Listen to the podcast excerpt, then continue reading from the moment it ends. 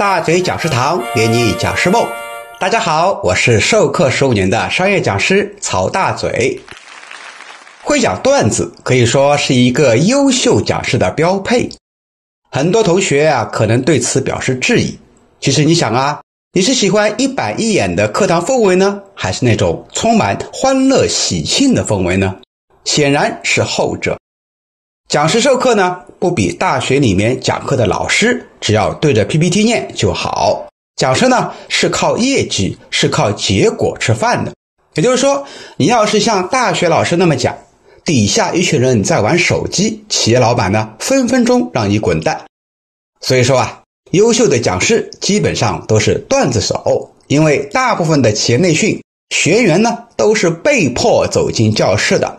如果你能让他们开心啊。当然是很愿意听你去讲内容了，这叫做快乐教学法。那么，作为一名讲师，如何成为幽默风趣的段子手呢？首先，你要学会说段子。一个完美的段子之所以成功，最主要的是有一个或多个笑点。所以呀，一个完整的笑话至少分为两大部分。第一个是铺垫部分。第二个就是笑点部分，铺垫就是正常的阐述，然后让大家产生一个习惯性的假设。笑点呢又被称为反转，跟大多数人的假设相反，然后呢造成一个效果。比如说，一山不容二虎，除非一公和一母。你看，这是一个比较简单的笑话。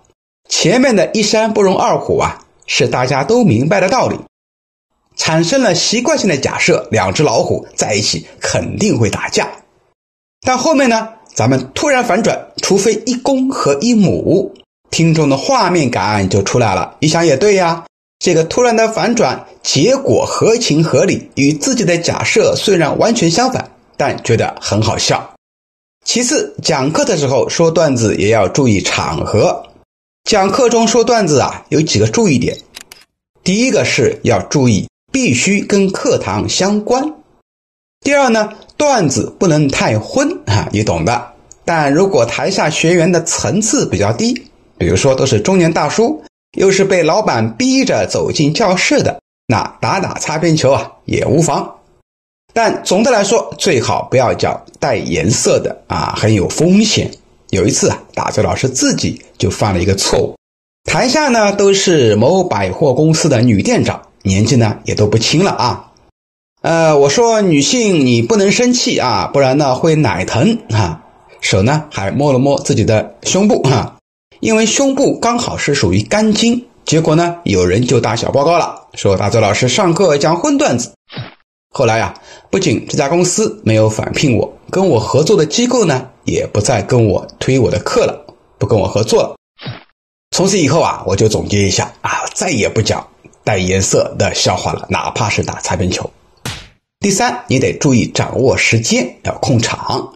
毕竟啊，你是去讲课的，不是人家请你来说段子的，所以笑话呢不能占比太多。比如说，在开场的时候和下午大家犯困的时候，可以适当的植入。第三，生活中也要习惯幽默。想要在讲台上面具有幽默感，那你就得在生活里也成为一个幽默的人，成为一个会讲段子的人。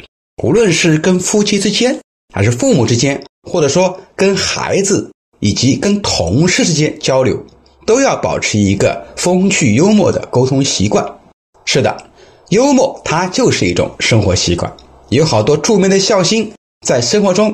也是一个非常风趣的人，包括大嘴老师自己也是啊。课堂上面幽默生动，生活里呀也喜欢跟家人们开开玩笑。身边的朋友只要聚会都会喊上我，因为我是一个段子手。好了，如果你能够做到以上三点，那么我要恭喜你，你就是一名幽默型的讲师了。欢迎持续关注大嘴教你当讲师，我们下期节目精彩继续。